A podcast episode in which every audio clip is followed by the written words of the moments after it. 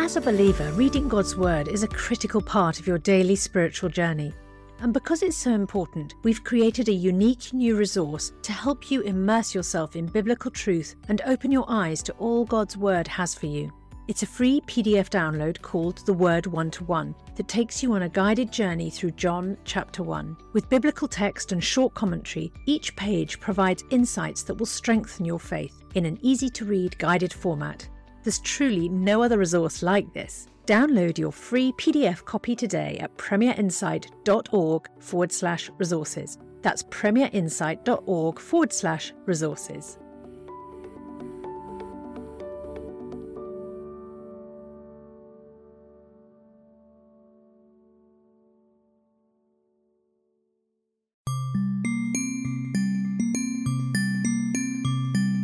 Matters of Life and Death a podcast from Premier Unbelievable.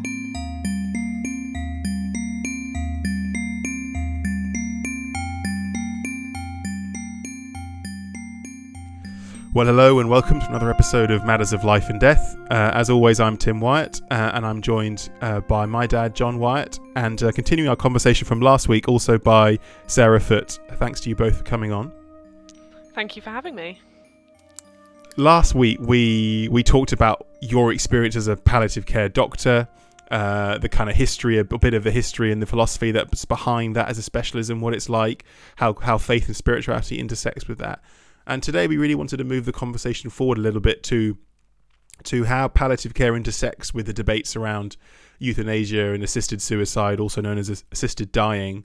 Um, uh, you'll be obviously even more aware than I am, but but here in the UK there was a renewed push to try and introduce a form of assisted dying uh, just last year, last autumn, uh, in in Parliament. Um, there was a there was a bill was introduced to the House of Lords. Um, John, you did some kind of work around this. Do you want to briefly explain what that bill proposed and what kind of response it found? Sure. So it's just by way of background. Here in the UK, at the moment, it's completely illegal for a doctor uh, or anyone else to deliberately, intentionally kill someone or hasten their death. So, although it's entirely legal and appropriate to stop treatment, life sustaining treatment, if everyone agrees that that's the right thing to do, uh, the, the current law draws a, a very clear line between that and intentional killing using lethal poisons. Um, and what is being proposed is that the law should be changed here in the UK, as in indeed has in many countries across the world, um, to allow doctors to uh, prescribe um, lethal medications for patients who with a, a, who meet particular criteria. They have to be competent, in other words, legally aware of their decisions. They have to be uh, give a voluntary and free uh, desire to, to kill themselves, uh, that, to feel their lives is not worth living. And they have, in the UK law, proposed that they had to have a terminal illness with less than six months to live. And so there was debate as to whether to legalize um, what was called assisted dying, doctors giving lethal poisons to terminally ill patients. And um, I, I was involved, along with a number of other people, in trying to oppose this um, legislation, and um, uh, we listened to uh, what was a very high quality debate, uh, which which went on in the House of Lords uh, over the space of an entire day. I think there were over a hundred contributors. Um, some arguing passionately for uh, changing the law, some arguing passionately against. Um, but what I found very striking and, and also rather disturbing was the number of, to be honest, rather elderly um, peers who who recounted stories of their friends or relatives or people close to them who died who clearly had an appalling death. Uh, sometimes they described people screaming out in agony. They said they pleaded with with the doctors or the nurses to do something, and the, and the professional said, "No, we're not allowed. We can't give any more drugs."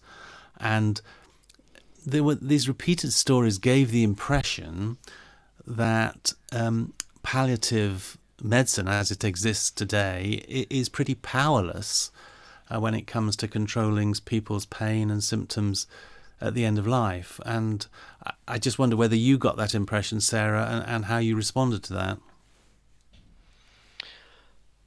Yeah, it's it's really really hard because um, you hear these stories of people dying in in pain and um, miserable, and it's heartbreaking. And whatever side of the debate you're on, that's the sort of first response. And I d- I don't doubt they're happening. And I think um, where we've had the health and social care bill more recently, actually recognising that, as a, as I said last week, that palliative care isn't currently accessible to everyone. That should be one of our first focuses. Is is uh, making sure people do have access to palliative care because things like pain is actually not one of the more difficult things that we manage. Um, it not everyone dies in pain, and it's certainly also I think uh, something to remember is we have these awful stories, and and it is heartbreaking, but it's also not not common. It's not the the reality. I, I see lots of patients die, and lots of patients die really quite comfortably. Um, and that's because they've had access to the right palliative care. They've um, you know, been supported in their physical um, pain relief, um, but they've also been supported in um, their their emotional and, and psychological well-being, um, supported with um, spiritual care, and that's something that is very achievable. And I guess there will always be some exceptions, but actually caring for someone in a in a loving fashion um, with all the all the medicines, um, all the things that we have now in in the modern day, we can help people to, to die comfortably and die well. Yeah, I mean, one of the impressions I have is that the the, the general lay understanding about um, people suffering at the end of life is that the principal reason why people suffer at the end of life is because of physical pain. It's because of overwhelming agony uh, created by the disease, by cancer, or or whatever it is. And um, and I think what is understood by people, and certainly, certainly matches my own experience, is that actually that physical pain, by and large, is relatively easy to control with modern uh, methods, modern drugs, modern uh, techniques of, of, of, of, controlling pain. What is much more common, but also much more difficult, is these other types of pain psychological pain, uh, relational pain, whether are really broken, uh, damaged uh, relationships, uh, and, and, also spiritual or existential pain, people feeling a sense of guilt or a, a sense of the meaninglessness of life. Um, uh, and and it's often these kind of issues which are the real source of suffering as people come to the end of their lives. Um, does that fit with your experience, Sarah? Yeah, I think there's often a lot of fear around uh, pain and symptoms, and I think that's because as a society we don't uh, see people die. Um, you know, we've really medicalised it. It happens in hospitals. It happens away um, from homes, and so people don't get to uh, see a normal death. I've I've I've had uh, relatives pull the emergency buzzer when someone's taking their last breath because they've just not seen it before and they're not confident with what's going on. Um, and then actually, the the the real difficulties or the harder things to manage are um, people who've got broken relationships and don't know how to, um, you know, th- aren't going to be able to have another conversation with someone because they, they can't um, manage it, um, or people who are, are, really scared of, of losing control or being dependent. Um, that's something that's that's quite common.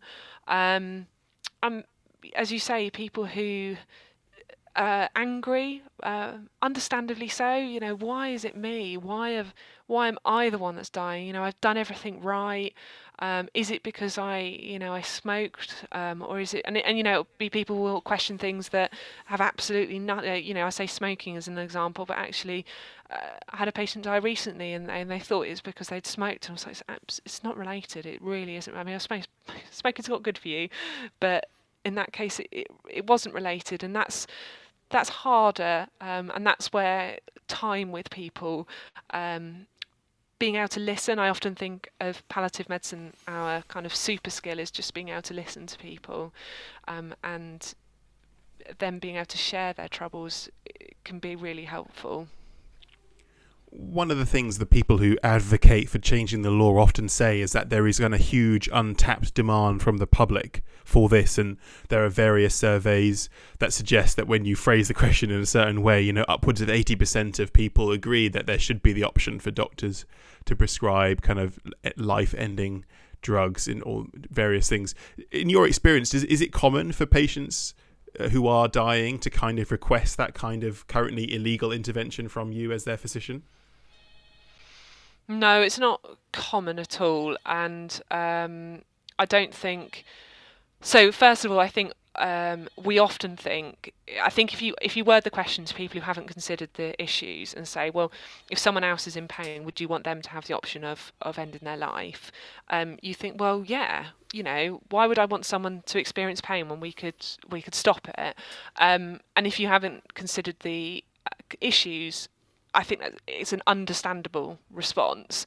Um, the reality is, is actually um, there's two things. Sometimes patients will say to me, they just want their life to be over. Um, sometimes they say it and hope that in some way I can assist their death, and uh, often that is um, said by people who might be at the very end anyway. They kind of sort of say they've had enough of life, and actually we find they die quite a short time later. And I think there's a sort of um, oh, people often talk about battling cancer and trying to, you know, make the most of everything. And sometimes you do just get very tired of it all as you come to the end. Um, and actually, as long as those patients are comfortable um, and loved and reassured that we're not extending their life, that we're not now doing anything that's going to prolong anything, they that that can bring a real comfort. And to know that they won't be alone.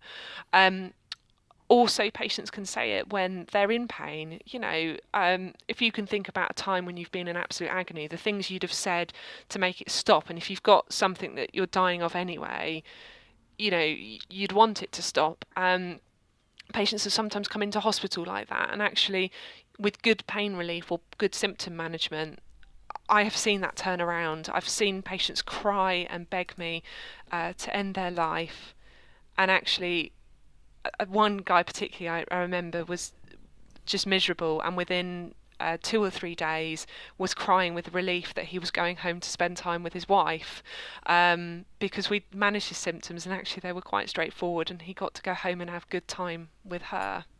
Um, so I think that's one aspect of it in terms of the people that ask, but then you have all the other people who don't ask, who do just want every minute they're alive to live as well as they can do. And are actually really scared really scared that um, we're going to make assumptions about their life um, that as as as doctors we've quite written them off. Um, one of my patients every time i frown in her presence she thinks i'm writing her off. And i'm like no i'm just thinking i'm just thinking of how we're going to sort out this problem. I'm not writing you off. Um, because she because because once people have got the label of a palliative diagnosis they worry that we, we're going to give up on them um, and reassuring them that actually no that's, that's just this is only where my job begins is really important. Um, and then we meet the patients who or, or families where as doctors we have to discuss what are called do not um, attempt resuscitation so DNAR discussions. And that's something we do uh, is separate from palliative care. That is a discussion we do when um, we are concerned that if a patient's heart were to stop um, we wouldn't try to get it started again because we wouldn't didn't think we don't think it will be successful and it will cause them harm and it won't give them a dignified death. Um, I say this because as doctors we are really bad at having these conversations. We can often think we've done a really good job, but actually patients come out of these conversations terrified that we're not going to look after them properly, we're not going to care for them, um, and that's DNAR, which we're quite familiar with. Um, but that can really break down the doctor patient relationship. And I worry that with assisted dying, a big concern is it will really break down the trust with patients and doctors because patients won't know whether we're actually pursuing assisted dying or whether that's what we think is best because why on earth would you live with you know their symptoms or their life um, and it, it, will, it will undermine that trust they have in us yeah it's certainly one of my great concerns as well because as you say to be able to you know when you're so desperately vulnerable and and you feel out of control you desperately want to be able to trust this professional and and believe that they are genuinely acting in your best interests, and um, the worry that actually they have a vested interest, you know, that, that they've just come from another patient where they actually helped them die, and that that might change the way that they, they treat you, uh, I, I, I think is, is, is very strong. And I, I'm very proud of the fact that we can say, you know, the medical profession is the one profession which is totally dedicated to protecting and preserving life. And, and you should be able to feel totally confident when you're in the care of a, of a medical professional that they're not going to try and get rid of you, not going to try and, and end your life prematurely.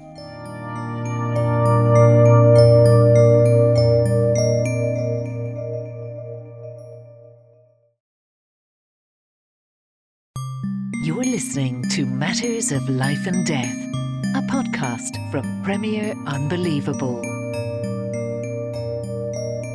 I was going to say there's been quite a lot of debate within the medical profession, certainly here in the UK, about what doctors' kind of stance should be on on these attempts to introduce assisted dying. Um, and, and as as far as I understand it, the British Medical Association, which is the kind of professional body for for doctors uh, changed its stance. In your experience, do palliative care doctors kind of tend either direction, pro or anti? Um, they can be pro or anti, but the overwhelming majority are anti-assisted dying, uh, and I think that's really um, important. If you look at the British Medical Association survey, obviously the the kind of headline is that they went neutral. Um, actually, if you drill down into that, you see that a lot of the specialties, so the, the types of doctor that are pro assisted dying, are not those that are looking after those at the end of their life. It's um, doctors that aren't very patient facing anymore, so tend to work more in labs um, or in radiology departments, um, some types of surgeon. And then also groups of doctors, so uh, medical students, for example, who uh, you know, we go back to when we began this session talking about how in an ideal world you sort of think, oh yeah, that sounds like a good idea. Assisted dying that helps the people who need it. You don't have to have it. I think it's really interesting that those are the groups that seem to be quite supportive, um, but actually palliative medicine doctors, um, GPs, uh, geriatricians, so those caring for elderly patients, um, cancer doctors, they were all much more against it. And I think that's because we can see that there's a better way. Um, that actually there are some very vocal people in the in the news who who really want it. But actually we know that if we get a chance to see people if we get a chance to have these conversations that there's so many things that we can manage and people just don't know what we can do. Um, and also we've got just this huge cohort of vulnerable people who won't know whether we're supposed to be we're doing assisted dying. And um, and also we've got the we'll have the patients who are coerced into it and it might be that they are doing it because they think it's the right thing. I still i get patients almost on a daily basis who say to me oh you shouldn't be wasting your time with me. And i'm slightly confused by that because my job title is is palliative care. That is i haven't got any other patients to say i haven't got any that aren't dying. Um, patients still have this real sense of the, you know the NHS is in need. They've got all, you know there must be much more urgent um, operations to do, or um, patients that you can fix and get out of there, um, beds that can be freed up. Don't waste our time, um, and that's really really sad to think that people might think that's the right thing to do is to end their life. Um, people don't know what um, financial support there is, so they don't know what care support they're entitled to, so they worry that um, as they come to the end of their life, they might have to pay for everything or they can't pay for it, so they're just going to be home alone. Um, and then they sometimes think it's the best thing for their family because they don't want their family to be burdened by caring for them. And that's um, really difficult to tease out as a doctor um, to really get to know patients and their families well enough to be completely confident that actually if a patient's saying they want to end their life, it's not because they're trying to do the right thing, and actually the right thing is to, you know, let themselves be cared for. Um, and, and we see that a lot. Yeah, and I think it's really interesting. Um, you know, there's very strong evidence of this in places such as the state of Oregon in the USA, where a form of assisted suicide is is allowed is that surveys show consistently that that one of the main reasons that why people give for going for the assisted suicide is fear of being a burden to others. So so there is a lot of evidence that if once this is legalized, um, many people will feel driven by a sense of, of being a burden to their loved ones and their relatives or even to the NHS to feel that the, the decent and the honourable thing to do is to kill myself.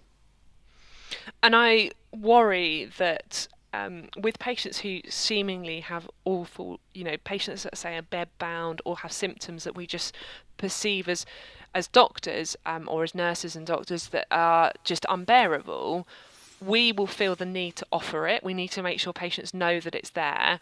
Um, but the reality is, is patients actually move around medical teams quite a lot in hospital. Um, they see lots of different people, so I worry they will get asked repeatedly. Um, and they will hear of other people in the same situation who will end their life and and might f- feel that we sort of think, well, why have they not ended theirs? You know, we, I'd have done it in their position. Um, and because I think we see that at the beginning of life with some of the laws um, we have, where um, we can really impress upon you know how we feel we think we would feel in a situation and can't believe that someone would react differently. And i, I worry that will really change the dynamic between um, patients and staff. Yeah tim you um, did some research didn't you in canada which uh, legalized um, a form of medical killing medical aid in dying they call it there and um, what what was your experience there? Because you you look did some investigative journalism there, didn't you? Um, it's a little generous. I did some research, shall we say? uh, uh, yeah, and if you're interested in this topic, there is actually a whole podcast of Matters of Life and Death from from October last year, which I'd recommend you go back and listen to, uh, which talks about um, the experience in Canada. But yeah, that they they legalized uh, what they call medical assistance in dying or MAID um, back in 2016, I think it was, so about five six years ago, and um, at the time, the issue of palliative care was raised, and and it was kind of confidently assured that no, no, these two systems could run in parallel, and there'd be no reason why palliative care couldn't continue to be invested in, as well as having a kind of euthanasia regime running in alongside it. And then what has happened is what most of the the the, the critics, or indeed many in the palliative care sector, warned, which is that inevitably in a state funded system uh, uh, as you said sarah you know people will get repeatedly asked. And and as that becomes more and more one of the kind of menu of options um, it, it's going to increase in prevalence. And so they've seen the numbers kind of steadily rise of people who have who have opted for MAID year on year. Uh, and indeed there is you know limited number of dollars in the system and and giving someone a lethal injection is significantly cheaper than than providing lengthy complex hospice care over many months. And so even though no one intends to kind of think of it in financial terms when you have a cash strap system much akin to the NHS the experience there is that that many of the provinces who administer healthcare in Canada have have found more of their resources going towards MAID because it's cleaner simpler efficient quick uh, and that means that there are plenty of people out there who would love to have high quality kind of remedial hospice care at home or, or in, a, in an institution, but they don't. And so their options are kind of suffer in substandard op, you know, care without specialists like yourself and, and high quality pain control, or take the kind of quick quick way out, which is a choice that no patient should really be given your description of it, Tim, is just so sickening. Like queen, click, quick, efficient. Like it's just, it's so sad, isn't it? To to think of resources being taken away from palliative care, not being able to care for people as we would want at the end of life, um, and not valuing people for who they are. It just listening to you describe it makes me really sad. I think one of the things I found really uh, interesting but also troubling was that the idea that actually uh, palliative care and euthanasia could coexist on the same ward. I mean, basically, you could choose. You know, you're you're dying, you've got a terminal illness. Well, you know, if you want palliative care, you know, and you want to carry on being careful, well, we can provide that. But if you decide your life is not worth living, well, we can end your life as well. So, so why couldn't um, euthanasia and palliative care coexist in the same ward? I think it goes back to that sense of safety, and we talked about the relationship um, and the trust that you really need to have when you are totally vulnerable, and the idea that you would be providing both in one ward uh, just seems ridiculous. Um, the idea that you know one patient we're trying to help you live as long as possible, and the other patient we're ending your life because it's you know the value judgment on that that we're just like yeah yeah that's fine it is you've got pain and it's not worth trying to to beat that. Um i think it would it will just undermine um, trust and confidence and um and take away um, time and energy. Um, i think if doctors are making those decisions they will rightly and expectedly have to have, uh, I'm sure, second opinions. Uh, there'll be lots of paperwork, lots of checkboxes, I'm sure, and that will I think of how the reality of a, a, ward is run. You know, we do the ward round w- with a consultant. There are jobs to be done for each patient, and I can imagine the assisted dying. It's like, well, there's a big legal requirement over this, so we must make sure this is all ticked off, rather than that softer thing where it's just sit with the patient um, who's who's also unwell but not going through assisted dying, or maybe spend a bit of time when their relative comes talking through what's going on. That could be diverted as as as um, emotional, physical time resources all go to assisted dying. Sure. No, I, I, I, can see that. Let me put you on the spot, Sarah, because you know I've retired from clinical practice. You're still at the early stages of your career. Uh, it seems, humanly speaking, it's it's quite likely that within the foreseeable future, some form of assisted suicide euthanasia is going to become legalised in the UK. And I wonder how you think uh, you and others might react to that. Um, do you think it will be possible to create um, euthanasia free zones uh, within the NHS? Uh, what, what are your own thoughts on that possibility?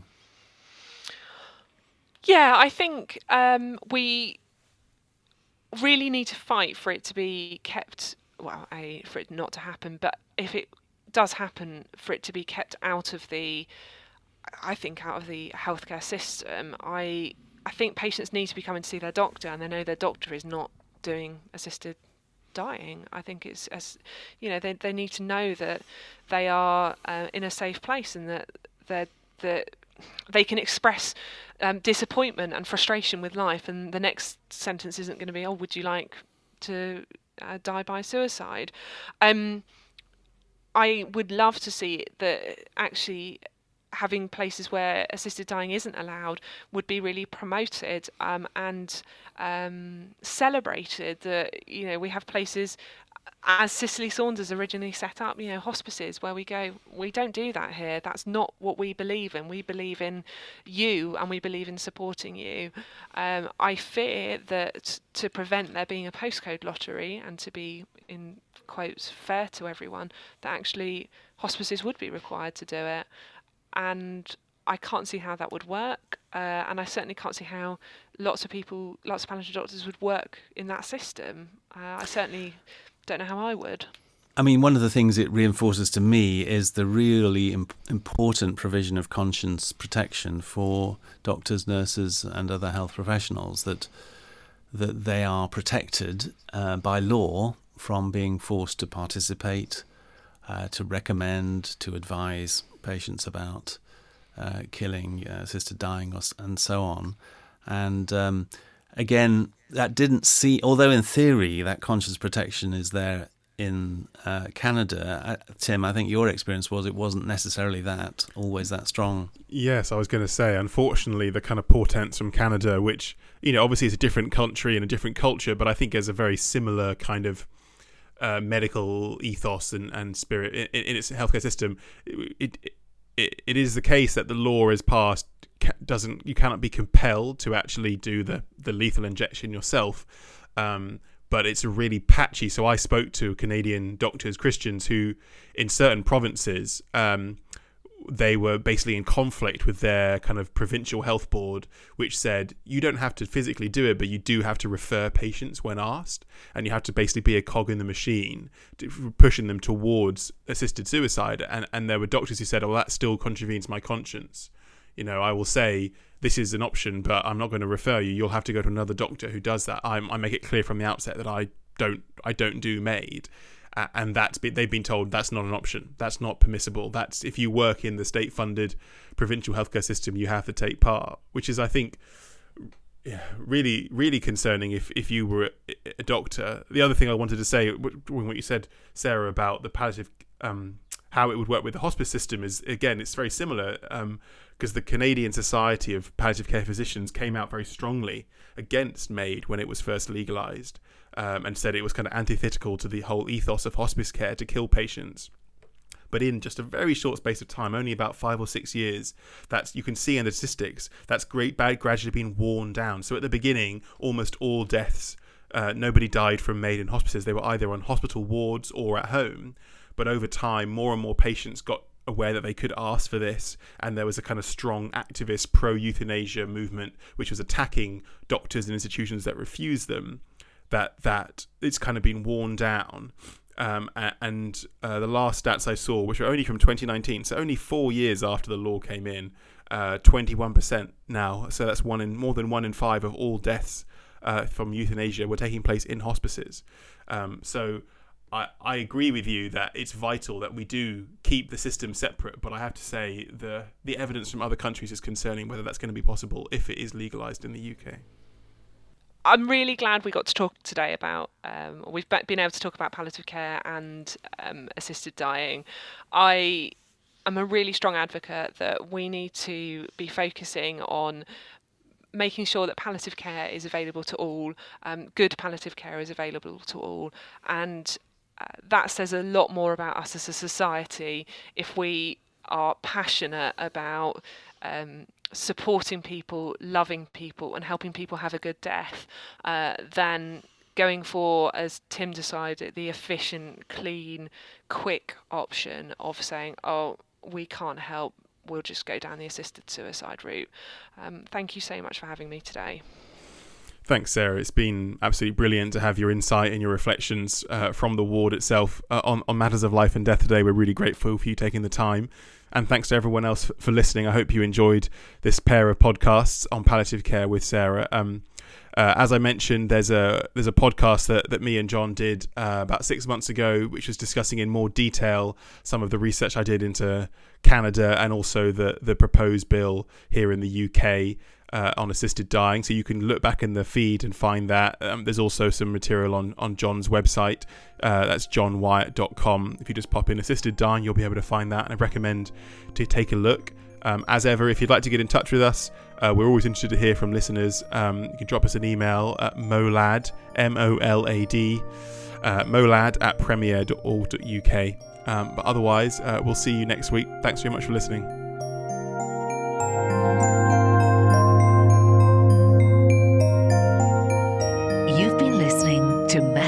Life and Death, a podcast from Premier Unbelievable.